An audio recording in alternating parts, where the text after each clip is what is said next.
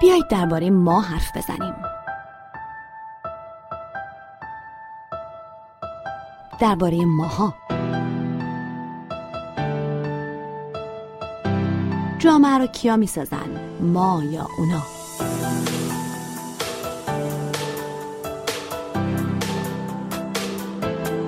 اینا اینطورین اونا اینطورین اما اینا همون اونا هستن.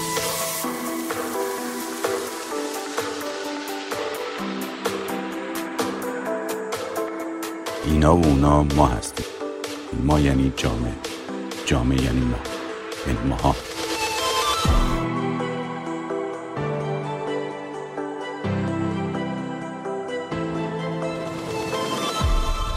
ماها.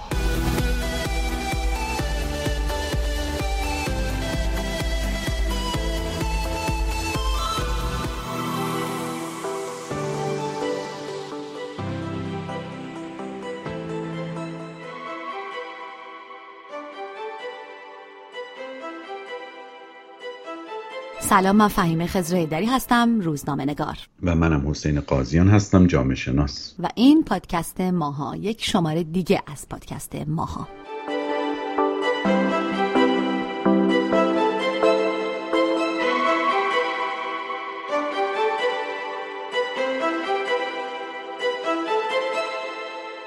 از همون اولین سنگ نوشته های تاریخی که از ایران باستان به دست اومده تا به حال ما از همون زمان از اهورامزدا داریم می‌خوایم که این سرزمین رو از دروغ در امان بداره. یعنی اینقدر مسئله دروغ مهم بوده همیشه. دو چیز رو دعا می‌کنیم که سرزمین از شرش در امان باشه یکیش دروغه. و همچنان همه به هم دروغ میگیم. و اتفاقا هر روز هم به روش های پیچیده تر و بروزتری دروغ میگیم. یعنی می‌تونم بگم در امر دروغگویی پیشرفت کردیم. از دولت گرفته که به قول نیچه به همه زبانها دروغ می‌گوید تا شهروندان ساده عابران پیاده سوپرمارکت سر کوچه اعضای خانواده خلاصه هر کسی به نوعی این هفته در ماها می‌خوایم ببینیم حواسمون هست که هر روز چقدر ممکنه دروغ بگیم و چرا؟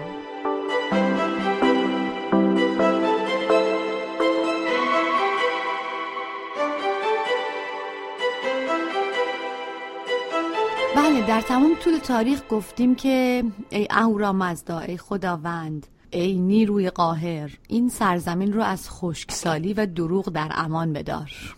خشکسالی و دروغ همیشه با هم قریم بودن. میشه گفتش که هر قدر دروغ بیشتر شده خشکسالی هم انگار بیشتر شده. یا برعکس. یا اگر مثل روحانیان با فکر ساده مذهبی بخوایم بگیم می‌تونیم نتیجه گیری کنیم که اصلا دروغ باعث خشکسالی شده. همونطور که بیهجابی مثلا باعث زلزله میشه پس دروغ هم باعث خشکسالی شده. ولی از اون طرفش اتفاقا شاید درست باشه. یعنی شاید به یک معنی خشکسالیه که باعث دروغ شده.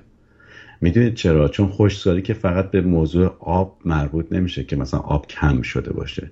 خشکسالی رو به همه منابع مهم یا منابع ارزشمندی نسبت بدید که توی جامعه بر سرش رقابت و همه می‌خوان به دستش بیارن مثل آب. وقتی این منابع کم میشن رقابت بر سرش زیاد میشه. و وقتی که به همه نرسه یا همه احساس کنن یه جوری سرشون کلا میره به شیوه های دیگه دست میازن و به شیوه های پیش میرن که ما ممکنه از توش دروغ رو هم بتونیم در بیاریم. به این مفهوم که شما دیگه از این به بعد با گفتن واقعیات با ارائه چیزی که خود واقعی شماست یا زندگی واقعی شماست کارتون جلو نمیره. منابع کمه شما بیشتر می‌خواید به دست بیارید و باید خودتون رو مثلا زلیلتر بدبختتر ناموفقتر جلوه بدید تا بتونید از اون منابع به ترحم دیگران استفاده بیشتری ببرید این شاید یکی از های دروغ باشه در جامعه. ما جامعه که با کمبود منابع روبرو بوده به نحو تاریخی و این منابع به دلیل اتفاقا کمبودش و به دلیل اینکه از طرف قدرت های مرکزی کنترل می شده تهدید دائمی از جانب قدرت قاهر بوده روی سر مردم. و مردم باز هم برای در واقع حفظ خودشون برای بقا ناچار دست به دروغ می بردن شاید به این ترتیب بشه گفت که خوشسالی و دروغ یه ارتباطی با هم داشتن که انقدر هنوز دووم دارن. نگاه شما برام خیلی جالبه در مورد هم هم قرین بودن در واقع خشکسالی و دروغ. اما یه زاویه نگاه هم می‌تونه این باشه که بی رفت هم نیست به نکته که مطرح کردید که انگار ما ناگزیر هستیم از دروغگویی. یعنی دروغگویی شاید انتخاب اولیه ما نباشه اما وقتی در محیطی زندگی می‌کنیم که سراسر دروغه وقتی همه به من دروغ میگن وقتی اصلا راست بگی مدام متضرر میشی و آسیب می‌بینی خب در نهایت انتخاب اولیه تو هم نقض میشه و ناگزیر تو هم به بقیه دروغ میگی تو هم به بقیه آسیب می‌زنی و این واقعا به نظر ترسناکترین شکل موقعیته. در کالج دانشگاهی لندن یک آزمایشی انجام شده که نشون میده که مردم زمانی بیشترین دروغ میگن که همه از اون منفعت می‌برن. یعنی من به شما دروغ میگم و ما هر دومون از این دروغ بهره می‌بریم. خیلی جالبه. به دلیل اینکه این نکات که شما گفتیم و این آزمایش خیلی با نظری های جامعه شناسی ارتباط دارن که بر سر فایده چیزها حرف می‌زنن. چون چیزها وقتی در جامعه دووم میارن که فایده ای داشته باشن کاری ازشون بر بیاد. مثلا تو جامعه ما نگاه کنید قانون کاری ازش بر نمیاد. بنابراین خیلی هم کاری نمی‌کنه. یعنی مردم نه جدیش می‌گیرن نه رعایتش می‌کنن. دولت هم خیلی دنبال اجراش نیست. قانون تصویب میشه ولی کناری گذاشته میشه. یا درست اجرا نمیشه یا اصلا به فراموشی سپرده میشه. چون کار نمی‌کنه. اما دروغ داره کار می‌کنه. یعنی مفیده. چون که ما می‌دونیم کارمون رو پیش می‌بره. در حالی که راستگویی کارمون رو پیش نمی‌بره. بنابراین یه انتخاب معقول اصطلاحا.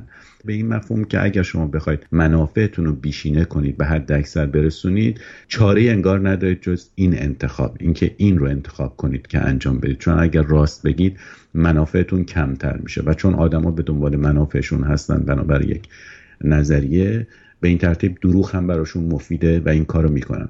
اما این دروغ چه وقت ممکنه که کار بکنه؟ فقط من اگر دروغ بگم که کافی نیست. چون اگر دیگران دروغ نگن اون وقت من مجازات میشم. ولی انگار ما یک توافق جمعی کردیم با همدیگه که همه با هم دروغ بگیم. همونطور که اگر توافق جمعی بکنیم راجع به مقرراتی اسمش میشه قانون و بعد دولت میشه زامن اجراش اینجا هم ما انگار توافق جمعی کردیم با هم دیگه. بنابراین دروغ داره کار می‌کنه. ما اگر توافق جمعی نداشتیم راجع به دروغ یعنی فقط گروهی دروغ می‌گفتن یا عده اندکی دروغ می‌گفتن دیگه دروغ کار نمی‌کرد. چون اونایی که در اقلیت بودن در گفتن دروغ مجازات می‌شدن و کنار گذاشته می‌شدن. مجازات اجتماعی منظورم. زمانت اجراش هم اتفاقا همین توافق جمعی است که ما کردیم و با دروغ هم کارمون رو پیش می‌بریم. هم در یک بازی پیچیده ای وارد میشیم که من می‌دونم دارم دروغ میگم. طرفم هم احتمال میده من دارم دروغ میگم و منم می‌دونم که اون احتمال میده که من دروغ میگم. ولی توی این توافقی که نسبت به دروغ با هم داریم در واقع داریم با کار می‌کنیم و به همین دلیل داره کار می‌کنه. داره پیش می‌بره و مفیده و به قول شما شادم ضروری باشه و چارو گریزی ازش نباشه. دوره همیم دیگه. حالا البته به نظر نرسه که ما داریم تشویق می‌کنیم به دروغگویی. ما در حقیقت داریم توصیف می‌کنیم یک موقعیت اجتماعی رو. منظور این است که چنین قاعده داره اجرا میشه بدون که حالا بخوایم تایید یا تکذیبش کنیم. هر وقت میگیم دروغ آقای قاضیان من یاد یک چیز دیگه هم میفتم و اون قسم خوردنه. این قسمایی که می‌خورن مردم. به ابوالفضل به حضرت عباس به قرآن به خدا دوم فراموش نش دوم خروس. دوم خروس بله. به جان بچم به روح پدرم به مرگ مادرم. من فکر می‌کنم یعنی قسم ها رو که میشنوم همیشه حتم دارم که بیشتر دارم دروغ میشنوم. همینه. ببینید اون ماجرای توافق جمعی که می‌گفتم اینجا دوباره کار می‌کنه. شما فرض کنید که وارد یه حراجی شدید و قاعده حراج رو قبول کردید. چه کسی برنده کالایی میشه که داره حراج میشه؟ کسی که بالاترین قیمت رو بده. اینجا هم همینه. وقتی ما توافق جمعی می‌کنیم راجع به دروغ گفتم وقتی دیگه دروغ عادی شاید خیلی کار نکنه. بنابراین شما یه تمهیدات دیگری باید به خرج بدید تا دروغتون جلو بره. چون بقیه هم دارن دروغ میگن و بنابراین در دروغ گفتن همه در یک سطحی. پس باید شما کاری بکنید یه فوتوفنی به کار برید که دروغ شما قیمت بالاتری داشته باشه و بهتر خریده بشه. درست مثل همون رقمی که پیشنهاد می‌کنید برای انتخاب کالا و برنده میشید. تصور ابتدایی بوده که با قسم ما ممکنه بتونیم این رو جلو ببریم. یعنی اینکه وقتی یه قسم می‌خوریم روی یه دروغی طرف علل قاعده باید باور کنه چون فکر می‌کنه که نمی‌تونه طرف قسم بخوره و دروغ نگه. ولی چون این تکرار میشه و تکرار میشه شما هی قسماتون رو باید قلیستر و قویتر کنید. چه لحاظ تعداد قسم ها چه لحاظ قلزت بیانی که برای قسم به کار می‌برید انقدر باید حرارت و شور به خرج بدید تا طرف باورش بشه. اما مشکلی اینجاست که درست مثل اون دروغگویی وقتی عمومیت پیدا می‌کنه دیگه همه با قاعده بازی آشنا میشن. یعنی می‌دونن که این قسمه هم قسم دروغه. یعنی اونم بخشی از دروغه.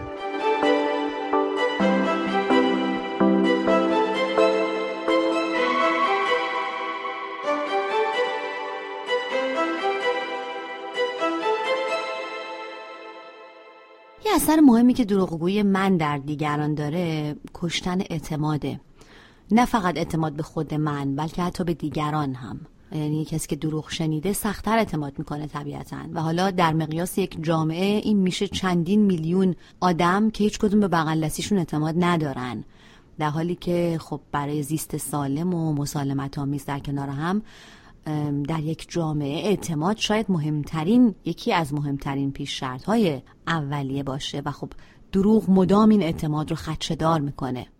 خیلی نکته جالبی گفتین چون از جهت ارتباط دروغ با اعتماد اگر بخوایم جلو بریم یک مسئله مهمتری در پیش میاد که مسئله پیش بینی پذیریه و پیش بینی پذیری رابطه وسیقی با اعتماد داره و از این طریق میشه نشون داد که چطور با دروغ ارتباط داره.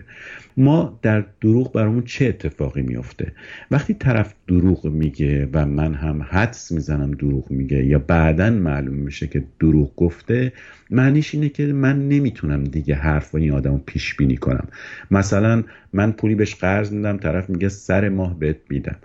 ولی اگر من به این نتیجه رسیده باشم که دروغ داره میگه دیگه من نمی‌تونم پیش بینی کنم که آیا این واقعا سر ماه میده به من یا نه. این پولی که بهش قرض دادم رو.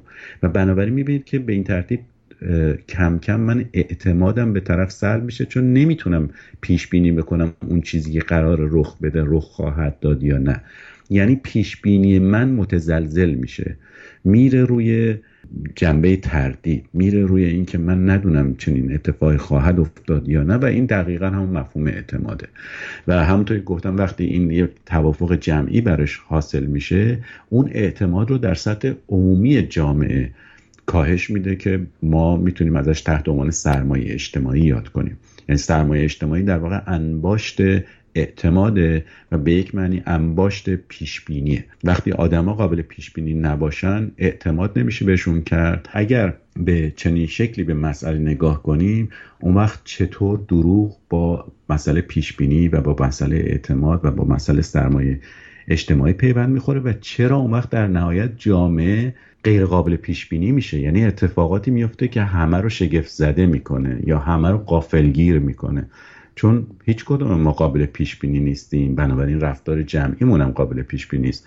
اگر میگیم جاوید شاه معلوم نیستش شش ماه دیگه نگیم مرگ بر شاه. و این اتفاق می‌بینید که در حجم عظیم و میلیونیش اتفاق افتاد در این جامعه. این روزها هم همیشه ممکن اتفاق بیفته. یه جورایی میشه این موضوع رو به عادت هم ربط داد. یعنی انگار که دروغگویی به عادت بدل میشه. جامعه عادت می‌کنه به دروغ گفتن. اینو میگم برای اینکه گاهی می‌بینید که افراد حالا مثلا حتی توی موقعیت خیلی مهم و خطیر و حیاتی و نمی‌دونم سر دوراهی و اینا هم نیستن. بلکه در هر موردی هر مورد حتی ساده و بی ربطی انتخابشون دروغ گفتنه. یعنی شما با کلی دروغ های غیر ضروری روبرو هستید. هیچ نیازی نیست اصلا که توی موقعیت آدم جواب دروغ بده. اما میده. توی کتاب ناتور دش جایی هست که هولدن شخصیت مرکزی داستان سالینجر میگه که در توصیف خودش میگه. میگه از اون شخصیت ها که دارن تا سر کوچه میرن اگه ازشون می‌پرسی کجا میرید به هیچ دلیلی میگن دارم میرم ارکستر سمفونیک خب البته این یه وجه ادبیاتی و رویا پردازانه هم توش هست. اما من ازش مثال زدم برای اینکه از این دروغ های کاملا اجتناب پذیر کاملا غیر ضروری دروغ بیخودی دیگه چرا میگن؟ در مورد این حرف بزنیم. حالا ممکنه بخوام برن کنسرت مثلا یه پدر و مادری به بچهشون بگن داریم میریم آمپول می‌زنیم. از اون طرف هست. ببینید یک موضوعی که اینجا هست در مورد عادت که میگید برمیگرده به شیوه رفتاری که ما به عنوان انسانهای اجتماعی داریم. یعنی ما یه سری چیزهایی رو یاد می‌گیریم. شروع می‌کنیم به اجرا کردن. این اجراها وقتی رو هم جمع میشه و نسبت بهش توافق می‌کنیم اصطلاحا تبدیل میشه به هنجار. یعنی چی؟ یعنی قاعده رفتار در یک موقعیت معین. یعنی مثلا فرض کنید ما می‌دونیم که وقتی میریم سر سفره غذا میشینیم معمولا آموختیم که با قاشق و چنگال غذا بخوریم. خب این میشه یک نوع هنجار. حالا شما ممکنه که این رو هی تسری بدید به جاهایی که دیگه اون موقعیت معین نیست. مثلا این مربوط به این بوده که شما فرض بکنید غذاهای منجمد رو مثلا با قاشق و چنگال بخورید. حالا حواستون نباشه یا این رو به غذاهای مایه هم بخواید سرایت بدید. این اتفاق در این جاهایی که حالتهای خیلی مادی داره ممکنه رخ نده. اما کاملا مستعد این هست که تبدیل بشه به یک رفتار درونی ما که حتی در یک موقعیتی که ضروری هم نیست یعنی اون موقعیت قبلی نیست که ما باید اون قاعده رو رعایت کنیم اینجا هم دوباره اون قاعده رو اجرا می‌کنیم. در حالی که اون موقعیت نیست موقعیت عوض شده. اما عادت به دلیل اینکه در ما ایجاد صرف جویی روانی می‌کنه یعنی میزان استراب ما رو پایین میاره کاملا به اصطلاح مستعد این هست که ما بغلطیم به درونش. برای اینکه ما می‌خوایم از استراب دائما بگریزیم یکی از استراب ها در واقع استراب انتخاب کردنه. و وقتی شما مطابق عادت عمل می‌کنید استراب انتخاب کردن رو کنار می‌ذارید. مثلا شما می‌خواید برید فرض کنید پودر رخشویی بخرید. اگر شما هر بار بخواید تصمیم بگیرید که این پود چجوریه اون قیمتش چجوریه این چقدر تمیز کننده تره اون سایر مشخصاتش چیه خب این استراب انتخاب رو برای آدم میاره در یه سطح پایین تری ولی اگه شما عادت کرده باشید یه پود رو بخرید میرید تو مغازه اون برم و اصلا شاید دربارش فکرم نکنید دیگه. این باعث میشه که چون استراب رو پایین میاره ما راحت تر باش کار می‌کنیم. بنابراین عادت می‌کنیم که دیگه از این بعد همون پود رو بخریم. حتی اگر مقایسه کنیم ممکن به ضررمون باشه. ولی اون عادت به ما کمک می‌کنه که این انتخاب رو پیش ببره. اینجا هم همینطوره در مورد دروغ. چون ما یه جاهایی میگیم و این جلو میره این کم کم تبدیل میشه به آدم ما توی موقعیتی که خیلی ضروری هم نیست عملا با کاهش استراب خودمون میریم به سمت اینکه اون عادت رو تکرار کنیم برای اینکه دیگه استرابمون کمتر بشه. شاید این یکی از دلایلشه. همون تحقیقی که گفتم کالج دانشگاه لندن عصب شناسان انجام دادن اینو هم نشون میده که یه رفتار نادرست مثل مثلا دروغگویی وقتی مدام تکرار میشه حالا علاوه بر عادت که ازش حرف زدیم اصلا تشدید میشه با شدت بیشتری تکرار میشه. و همینطور که دروغ بزرگتر میشه و شدت بیشتری می‌گیره واقعا حیرت انگیزه. تحمل اون هم آسونتر میشه. اومدن بیش از یک چهارم از شرکت کنندگان در این آزمایش رو گذاشتن تحت مراقبت های MRI و دیدن که اون بخش مغز که احساسات رو کنترل می‌کنه و بهش میگن آمیگدال این بخش موقع دروغ گفتن واکنش شدید نشون میده. اما خیلی جالبه. این اول ماجراست. کم کم که دروغ ادامه پیدا می‌کنه هی تکرار میشه و هرچه بیشرمانه تر میشه واکنش آمیگدال هم کم و کمتر میشه. چیزی که اونها بهش میگن انتباق احساسات. یه جورایی وقتی نگاه می‌کنیم به اینکه در یک جامعه دروغ به شیوه زیست روزانه بدل میشه بعد با خودت فکر می‌کنی که خب شاید واقعا همین انتباق احساسات اتفاق افتاده.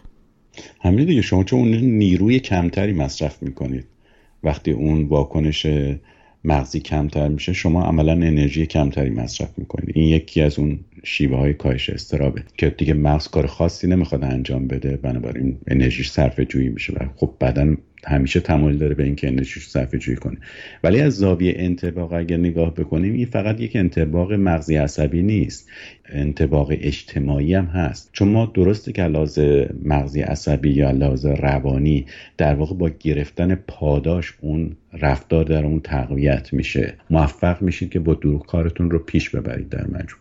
بنابراین یک نوع پاداشه پس اون رفتار تقویت میشه. ولی این در سطح روانی متوقف نمیشه. اگر این در طول تاریخ بارها و بارها و صده ها ادامه پیدا کرده باشه عملا جنبه تکاملی پیدا می‌کنه و میره در بدن و در انتقال بدنی از نسل ها و در ژنتیک ذخیره میشه و تبدیل میشه به یک رفتاری که شما انگار از پیش آماده هستید برای اون برای اینکه خودتون رو تطابق بدیم با وضعیت بیرون.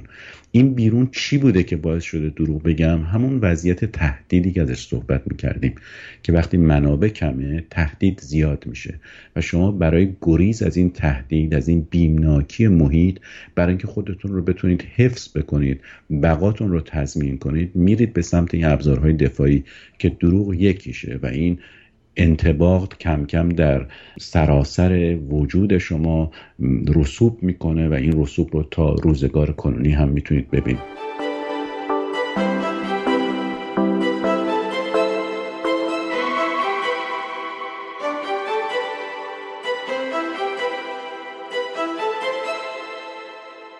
چالش اخلاقی دیگه هم وسط وجود داره که مربوط به دروغگویی نیست مربوط به خلاف دروغگویی مربوط به راستگوییه و اون اینکه آیا راستگویی اون وقت در همه شرایط واقعا انتخاب اخلاقی و انتخاب برتره و همیشه هم تو این مورد وقتی حرف می‌زنیم می‌رسیم به حرف سعدی دیگه که دروغ مسلحت آمیز بهز راست فتن انگیز یک چالش هم این وسط در این مورد به وجود میاد که آیا در همه شرایط اون حرف راست هست که باید انتخاب بشه؟ من واقعا نمی‌تونم از لحاظ اخلاقی داوری بکنم ولی می‌تونم بگم از لحاظ جامعه شناختی کسی که دروغ میگه کارش پیش میره چون دروغ هم گفتم یه قاعده جمعیه و همه راش توافق کردن. ولی کسی که بخواد راست بگه کلاهش پس مرکز انقدر وضعیت جلوتر رفته که دیگه نمی‌تونه زیست کنه و ناچار انگار در بسیاری از موارد تن میده. حالا اونایی که راست میگن ممکنه خب برای خودشون دلایل اخلاقی موجهی داشته باشن. ضمن که خب راستگویی رو هم شاید نشه به صورت مطلق یک نوع ارزش اخلاقی دونست. بسته به اینه که البته شما تابع کدام یک دسته کم از اون سه مکتب یا شیوه اخلاقی مهمی هستید که فیلسوفان اخلاق دربارش صحبت کردن. ولی اگر شما طرفدار وظیفه گرایی نباشید. بنابراین ممکنه اگر به پیامد گرایی فکر بکنید اون وقت هر دروغی هم بد شاید نباشه. بنا به اون دیدگاه اخلاقی. خب یعنی شما تهش داریم میگین دروغ بگیم دیگه. من نمیگم چون من خودم این کار سعی می‌کنم نکنم ولی خب یه چیز شخصیه. آها ببین من نمی‌خوام از قالب خودم با من جامعه شناس بیرون بیام در مقام معلم اخلاق باشم بگم دروغ بگیم یا نگیم. اون به من به معنی جامعه شناس مربوط نمیشه. من فقط می‌تونم بگم ما چرا دروغ میگیم دروغ چه کارایی می‌کنه چه علتهایی داره چه پیامدهایی داره و الی آخر. اون دیگه با خود شماست. بله این کاری بود که در این پادکست ما سعی کردیم بکنیم و من فکر کنم دروغ نگیم بهتر البته. با یه پادکست دیگه از ماها همراه شما بودیم. تا ماهای دیگر خداحافظ. دروغ نباشه وقت. نه راسته. هفته دیگه.